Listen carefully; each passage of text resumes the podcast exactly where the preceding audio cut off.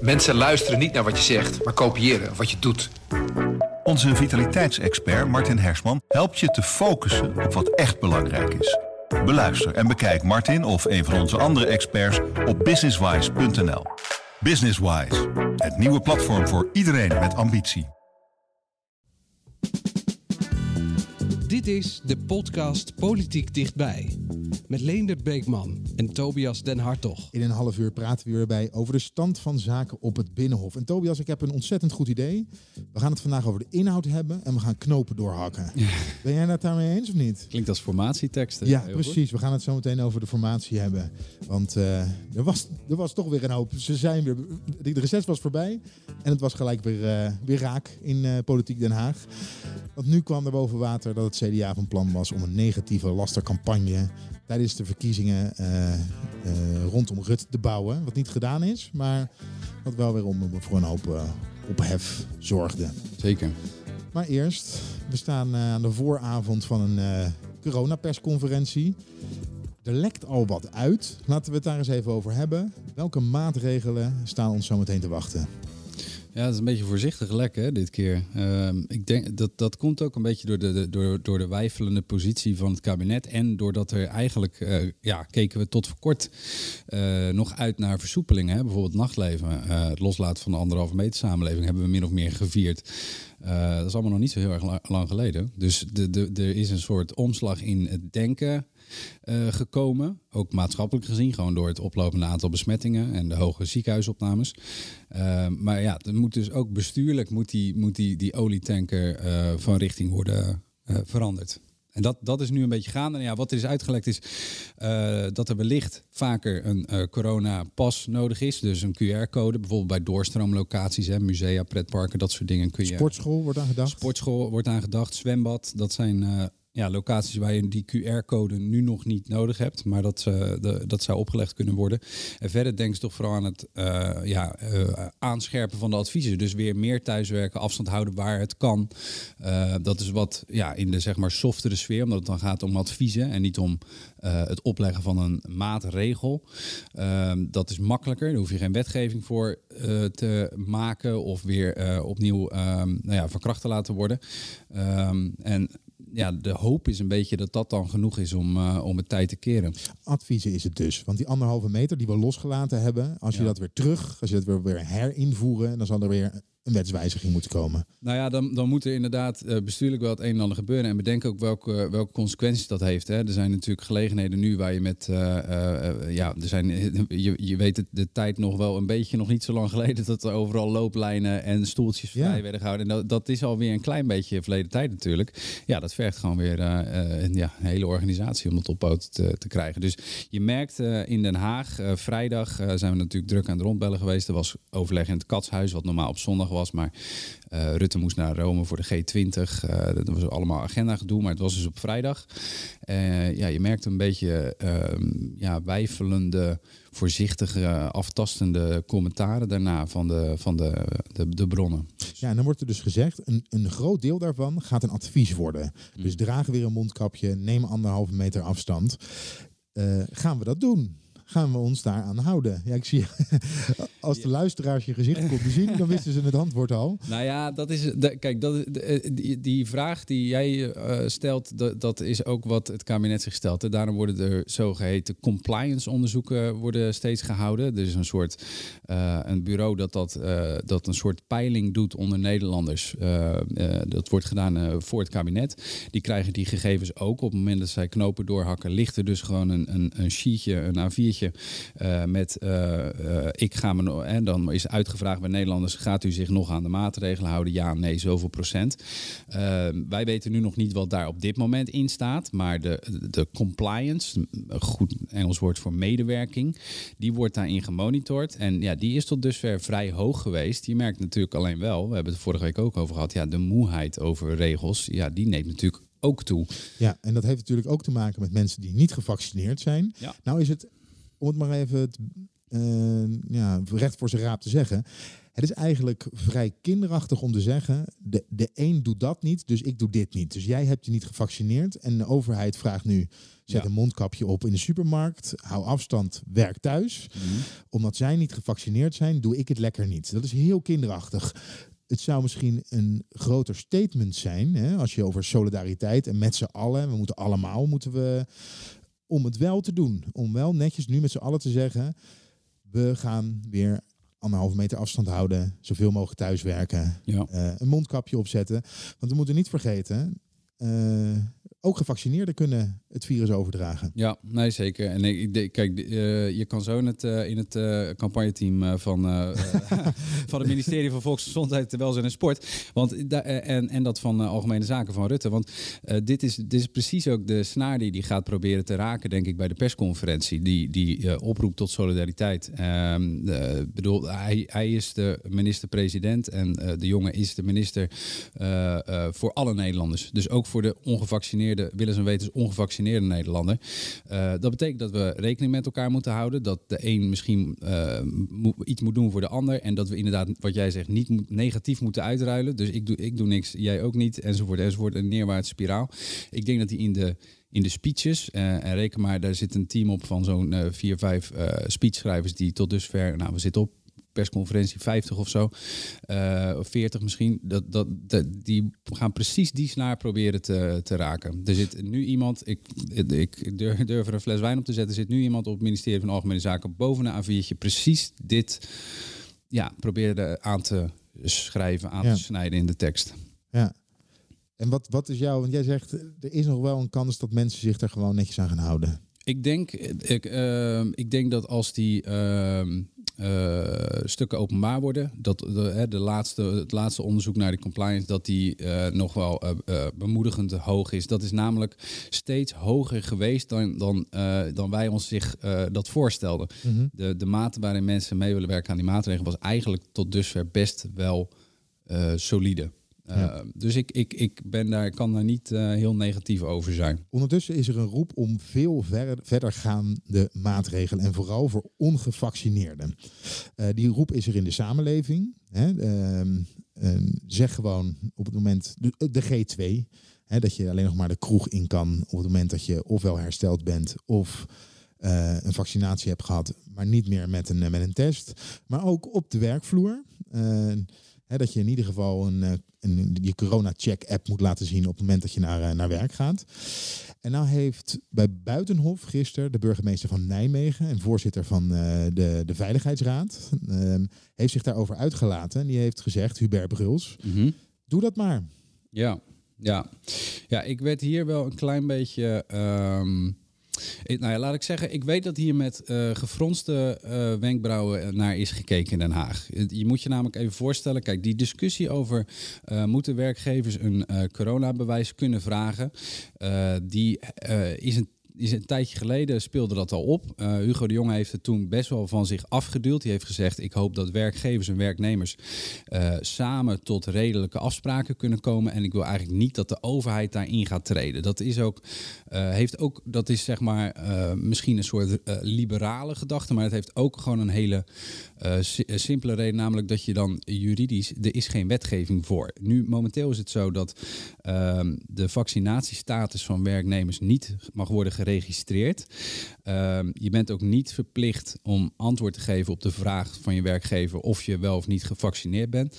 En het raakt namelijk aan de privacy natuurlijk. Dus eh, om met een wet daarvoor of daarover te komen, dat vindt Hugo de Jonge ingewikkeld. Maar je zou natuurlijk kunnen zeggen, met die corona-check-app hoef je ook niet te vertellen of je gevaccineerd bent, want je kan ook getest zijn. Je kan ook getest zijn, maar ik, ik kan me wel voorstellen dat dat, nou ja, het, het, werpt, het werpt een blokkade op voor, voor mensen die ongevaccineerd zijn. Want eh, de, de, de, ja, je kunt je afvragen, kun je dat helemaal zo eh, organiseren dat iedereen daar zo lang mee is? En dus Den Haag duwt dat even van zich af. Maar dan wil ik even terug naar Hubert Bruls. Die zegt dit nu en dat vind ik eigenlijk ehm, ja, wel opvallend. Want in, in Den Haag was juist eh, de afgelopen, afgelopen vrijdag... werd er al vooruitgekeken naar het burgemeestersberaad. Dat is Mhm. vanavond.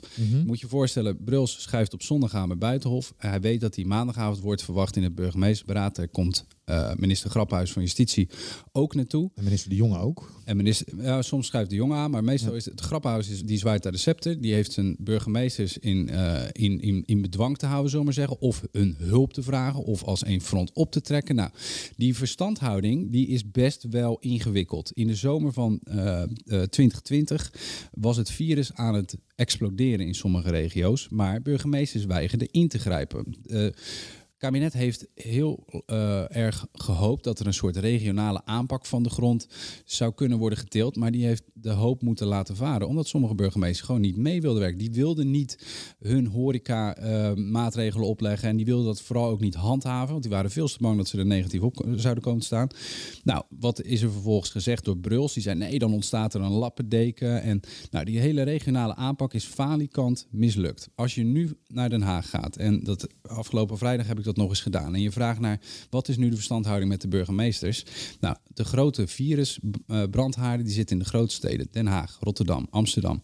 Als je vraagt hoe is daar de medewerking van de burgemeester, zeggen ze nou in Den Haag wordt niet gehandhaafd. In Amsterdam denken ze dat ze een republiek zijn. En in Rotterdam, en in Rotterdam zijn ze de ene keer streng en de andere keer heel coulant. Er is dus gewoon een verstoorde relatie. Den Haag weet, we kunnen niet op die ehm, burgemeesters bouwen, concludeer ik dan maar. Ze zullen het zelf niet zeggen, maar dit is wat ik opmaak uit, uit de gesprekken achter de schermen. En ja, daar komt Bruls met een eh, pleidooi voor ehm, eh, een, een, een QR-code eh, op het werk. Ja. Oh, daar gaat hij helemaal niet over. En dat aan de vooravond van eh, een burgemeestersberaad, waarin er waarschijnlijk maatregelen worden opgelegd die burgemeesters ongetwijfeld niet fijn vinden om te, eh, om te handhaven. En vooral, en dat bleek vorige week uit onderzoek door INO Research, bleek dat in heel veel gemeenten 1 op de 3 uit mijn hoofd, wordt helemaal niet gevraagd, wordt helemaal niet gehandhaafd, die QR-code. Terwijl dat wel de taak is van het lokaal gezag. Lees de burgemeesters. Dus ik vind de timing van deze oproep, vind ik, nou ja, een beetje verdacht, zullen we maar zeggen. Ja. En ik, ik weet dat er in Den Haag ook wel met, nou, wat ik zeg, gefronste wenkbrauwen naar wordt gekeken. Ja. Eh, nog even, Hugo de Jonge schrijft dus ook aan. Dus hij heeft echt iedereen voor het blok gezet. eh. Nou ja, eh, ja, voor, ja ik, ik, je, kan, je kan het zo uitleggen, maar ik, eh, ik, ik weet niet of, ehm, eh, of de commentaren van Bruls, of, of die nou zo zwaar eh, worden gewogen in, in Den Haag. Ehm, Naar de werkgevers, laten we even naar de werkgevers luisteren. Ja. Hè. De, gisteren, vorige week bij Op1 zat in ieder geval de CEO van, eh, van Philips en van Unilever. Het, het plan was, het moest ook als grote werkgever, zeg ik ook... ik verwacht gewoon van iedereen dat je je laat vaccineren. Eh, en ik denk dat we dat met elkaar moeten uitspreken, want anders gebeurt het niet. En dan tolereren we deze vervelende situatie nog veel te lang. Geldt het ook voor de twee andere grote werkgevers aan tafel? Ja, wij stimuleren het enorm bij Unilever dat onze werknemers gevaccineerd Alsjeblieft, worden. vaccineren, Alsjeblieft. Uiteindelijk is het wel iedereen zijn eigen keus, maar eh, we zitten er wel hard op. Ja, dus de werkgevers en ook de werkgeversorganisaties... die willen het liefst dat de werknemers gevaccineerd zijn... en voelen er zelfs wel wat voor om zo'n pas in te voeren. Eh, ondertussen, de, de, de bonden hè, voor de werknemers... die zien er helemaal niks in. Nee, nee. Nou ja, klassiek geval van eh, eh, beknotting, zullen we maar zeggen. Ja, dit, die, die, als die lijnrecht tegenover elkaar blijven staan, dan wordt het ingewikkeld, denk ik, voor het kabinet om dit aan hen over te laten. Want dan blijf je een padstelling houden. Ehm, en dan tot die tijd, eh, nou ja, winnen tussen aanhalingstekens de werknemers, want dan verandert er niks. Ehm, maar ja, ik kan me voorstellen dat deze discussie ehm, ja, neteliger wordt, ingewikkelder wordt als, dit, eh, eh, als, als ze zo tegenover elkaar blijven staan. Nou moet ik wel zeggen, er zijn een paar grote ondernemingen, Philips, Leaseplan, dat, dat, er zijn bedrijven die, die heel duidelijk zijn geweest. En ook bedrijven die, waarvan ik weet van werknemers dat ze eh, niet zeggen eh, als ze niet gevaccineerd zijn. Maar het wordt hen ook niet impliciet gevraagd, maar wel bij de koffieautomaat. Nou, het is wel mal als je niet gevaccineerd bent. Dus de, die, die mate van druk heb je bij een aantal be- bedrijven natuurlijk ook. Eh, ik weet niet of je dat wil laten voortbestaan. Dat lijkt me echt een politieke vraag. Eh, mijn punt is vooral, ik denk niet dat het aan Bruls is om deze discussie te antemeren. Ik denk dat het aan eh, werknemers en werkgevers is, ja, en de Tweede Kamer uiteindelijk, om, eh, om hier een weg in, in te vinden. Maar wat gaan we nou concreet zometeen horen bij die persconferentie. Hierover? In eerste instantie, nee, hierover ook. Maar in eerste instantie gaan we toch horen dat er een beroep wordt gedaan op vrijwilligheid. Hè? Op eh, Ja. zet een mondkapje op, neem afstand, ga zo min mogelijk. Dat, dat naar denken we nu dat in ieder nodig geval. Ja. Ja, dat denken we nu. Eh, en echte maatregelen waar drang bij komt kijken, laten we het maar zo noemen, die worden voorlopig niet genomen. Moet ik wel zeggen dat bijvoorbeeld bij de sportschool, dat vind ik wel een hele, die zit voor mij wel een beetje op het randje. Want als jij een vervent sporter bent en niet gevaccineerd, dan wordt het sporten wel heel lastig gemaakt. Want dan kan je elke dag kan je gaan laten testen. Nou, dat, dat, eh, en het doet ook een beetje pijn, denk ik, bij het kabinet. Omdat juist die gezonde leefstijl, waar dit kabinet echt heel erg veel, eh, nou ja, bijna eh, drang bij heeft gebruik, eh, gebruikt. Hè, bij het ontmoedigen van, van roken, van drank. de, de leefstijl moest verbeterd worden, minder suiker enzovoort. Eh, een sportschool maakt je gezonder en je eh gezondere, gezonde lijf geeft een betere weerstand. Dus ik kan me, dat, dat bijt ook dit kabinet als je daar de drempel gaat verhogen voor ongevaccineerden. Dus ik kan me voorstellen dat dat nog best wel lastig ligt. Ja. Ja. Persconferentie nogmaals. Dit keer heeft het weken geduurd sinds de vorige. Toen, de laatste keer kregen we goed nieuws, nu krijgen we minder goed nieuws. En het is in ieder geval al bekend dat over twee weken we weer een persconferentie hebben. Dat er een nieuw weegmoment gaat komen, omdat ja, het, eh, de situatie er niet naar is om weer een maand of anderhalve maand te wachten.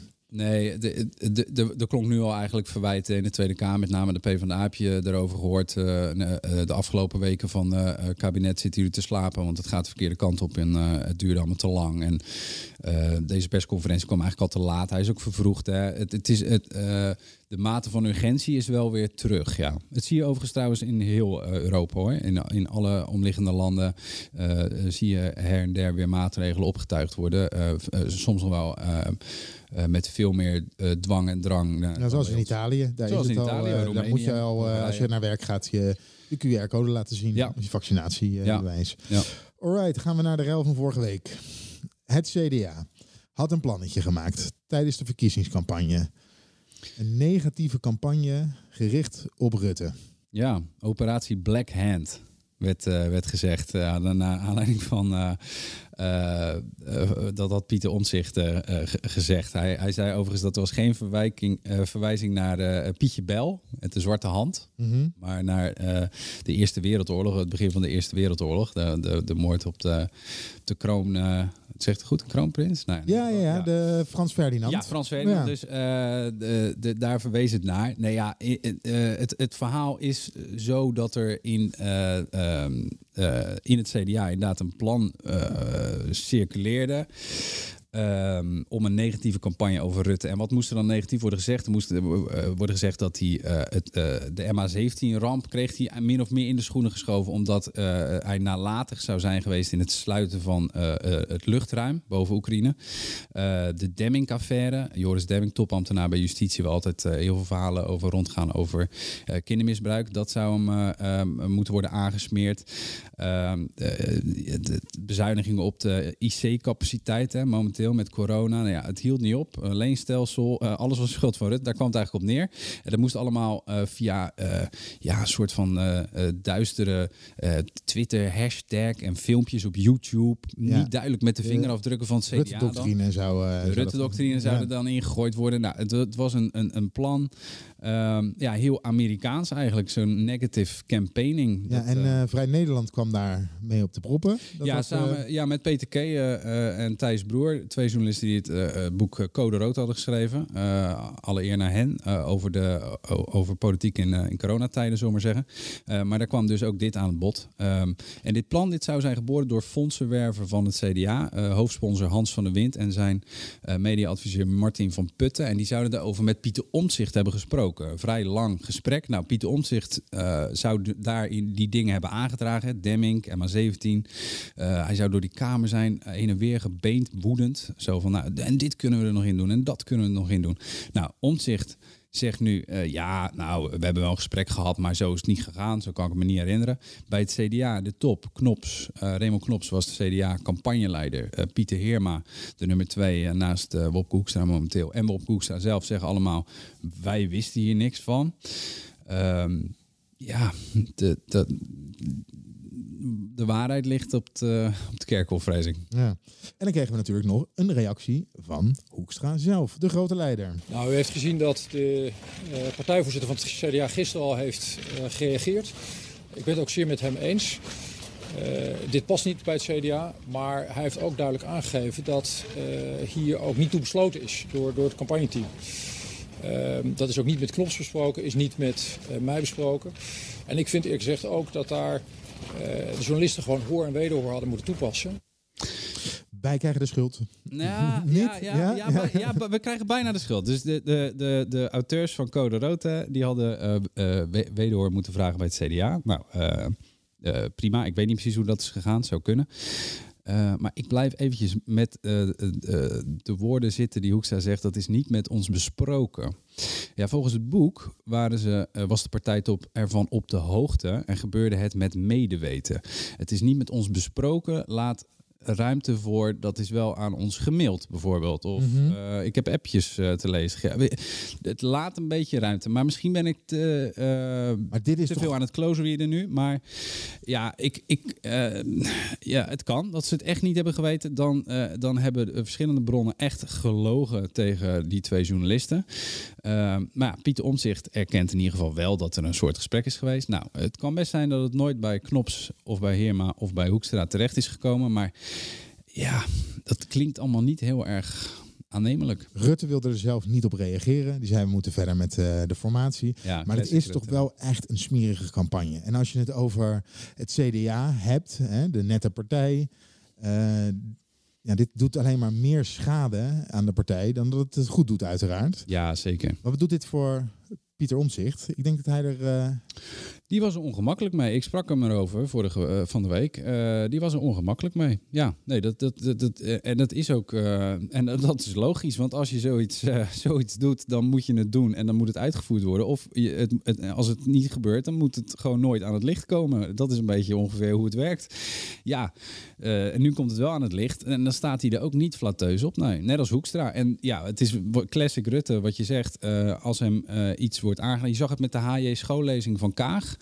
Uh, werd Rutte echt wel persoonlijk aangevallen zonder dat ze zijn naam noemden. Ja, goed, dat mm -hmm. hele semantische spelletje, dat, dat, dat, dat, daar trapt niemand in. Dus Kaag viel Rutte aan. Uh, nu was het uh, het team CDA dat Rutte aanviel. En wat doet hij in alle gevallen? Hij zegt, ja, daar, daar ga ik niks over zeggen. En hij steekt hem in zijn zak. En ik denk dat hij daarbij denkt. En hij save it for a rainy day. Ik kan CDA altijd nog een keertje uh, hiermee om de oren slaan. Uh, dat is voor Hoekstra dus ook maar wat lastig, want dit gebeurde allemaal op de dag dat ze in de formatie weer eens een keertje gezellig bij elkaar moesten gaan zitten. Ja. Dus conclusie is denk ik wel. En de grote winnaar hele... is weer Rutte. Ja. En ja. Voor, een voor een deel, stil op de achtergrond, uh, ook D66. Want die, die zeggen namelijk de partij moet, of de politiek moet minder om spelletjes gaan, moet doorzichtiger zijn, de sfeer moet beter. Nou, noem het hele riedeltje maar op. Ja, dit helpt niet uh, bij de, uh, de nieuwe bestuurscultuur. Maar moet ik wel zeggen dat CDA daarover het minst hoog van de toren blaast. Dus, maar inderdaad, past wel in het straatje. Ja. Zullen we knopen gaan doorhakken en over inhoud gaan praten? Uh, wij verwachten dat wij vandaag en morgen en overmorgen toch wel een aantal hele stevige inhoudelijke discussies met elkaar hebben. En dat er in een enkel opzicht mogelijkerwijs ook knopen doorgehakt worden. En ik ga niet over de inhoud uh, uh, reflecteren. Maar het is belangrijk dat er nu wel knopen worden doorgehakt en meters worden gemaakt om zo'n coalitieakkoord te maken. Koolmees en Remkes, uh, de informateurs. Ja. Knopen doorhakken en over de inhoud praten. Ja, ook Hoekstra. Het is niet voor niks dat we nu twee dagen hier gaan zitten. Dus ik hoop dat we hier ook echt grote stappen kunnen nemen. En, en dan volgende week weer verder. Ja, dit was dus op het landgoed vorige week in Hilversum. Ja. Ik heb daar weinig. Die knopen die, die, die doorgehakt zijn en de inhoud dat besproken is, dat is niet echt uh, in de media gekomen, hè, in ieder geval. Nee, het is niet, uh, het is niet uh, naar buiten gekomen. Nee, nee ja, dat is ook in deze fase van de onderhandelingen best wel lastig. Want stel je voor dat D66, hè, dus hebben het bijvoorbeeld over stikstof gehad. Nou, stel je voor dat D66 op dat punt een, een overwinning heeft geboekt en het komt naar buiten. Ja, dan moet het, C, moet het CDA weer iets gaan laten lekken wat weer in hun voordeel is. En dan VVD en ChristenUnie, je blijft bezig. Dus de. Um, de, de, de afspraak nu bij die partijen onderling is, ook met uh, hun uh, medewerkers, ook met hun persvoorlichters, ook met hun spindokters, is we houden onze mond. Nou, dat, dat werkt tot dusver de afgelopen twee weken al heel erg goed. Want als je ze ook maar iets vraagt, dan uh, krijg je een verwijzing naar de Rijksvoorlichtingsdienst. Um, dus ja, het zit hermetisch dicht. de woordkeuze is wel, hè, we knopen doorhakken. Dat betekent dus dat er iets ligt, dat er knopen zijn om door te hakken. Um, dat is op zich bemoedigend. En het is ook, het, ligt wel een beetje. Je moet even naar eerder in de week. Er was er. Ik meen dat het maandag of dinsdag was. Uh, werden de uh, uh, financieel raadgevers van het kabinet. Dan hebben we het over de topambtenaren van het ministerie van Financiën. We hebben het over het Centraal Planbureau. Um, en we hebben het over Klaas Knot, president van de Nederlandse Bank. Die kwamen langs bij de uh, formateurs, bij de uh, secondanten en weer hun secondanten. Er werd nog gegrapt, als ik de hulp ben mm -hmm. van een secondant, ben ik een kwadrant blijkbaar. Dat zei Ilko Heijnen van de VVD, die was namelijk mee met Sophie Hermans. Maar je moet je voorstellen, daar zat het hele gezelschap met die drie financieel-economisch experts. En die hebben eigenlijk verteld, jongens, wat, zijn nou, wat is jullie financiële ruimte in een volgend kabinet? Hè? Waar houdt het geld een keertje op? waar moeten jullie, kunnen jullie maar um, geld blijven lenen of moet ook her en der bezuinigd worden. Nou, die financiële kader, zoals dat heet, dat is neergelegd. Je kunt concluderen dat als het over de centjes gaat, dan zijn ze een end. Want ja, je gaat het niet over geld hebben als er nog niks serieus is. Dus ja, misschien is de formatie in heel stilletjes wel uh, heel ver gekomen. En, en Want het is de langste formatie ooit. Maar ja, we weten sowieso. nog niet. Uh, dat, dat, dat, dat, hebben we vorige week in ieder geval. Ja, uh, 226 dagen inmiddels. Ja, ja, ja, plus. Ja, nee, dat wel. Maar misschien zijn we stilletjes dus ook wel heel, heel langs de lijnen van de inhoud. Misschien ook best wel een end op streek. Nou, laten we hopen dat we over de formatie snel goed nieuws hebben. Volgende week in ieder geval weten we welke maatregelen er wel en niet genomen gaan worden. Gaan die per direct in, kort? Ik, uh, meestal twee dagjes of zo, ja. Uh, ja dus volgende week zitten we met een mondkapje op. Tobias en Hartog, dankjewel. Tot volgende week. Vind je het een leuke podcast? Meld je dan aan via Spotify of via Apple Podcast. Bedankt voor het luisteren. Tot volgende week.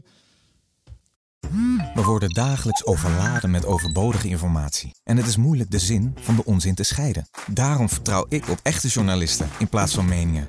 Een krantenmens heeft het gemakkelijk. Word ook een krantenmens en lees je favoriete krant nu tot al zes weken gratis. Ga snel naar krant.nl. Bezorging stopt automatisch en op deze actie zijn actievoorwaarden van toepassing. Mensen luisteren niet naar wat je zegt, maar kopiëren wat je doet. Onze vitaliteitsexpert Martin Hersman helpt je te focussen op wat echt belangrijk is. Beluister en bekijk Martin of een van onze andere experts op businesswise.nl. Businesswise, het nieuwe platform voor iedereen met ambitie.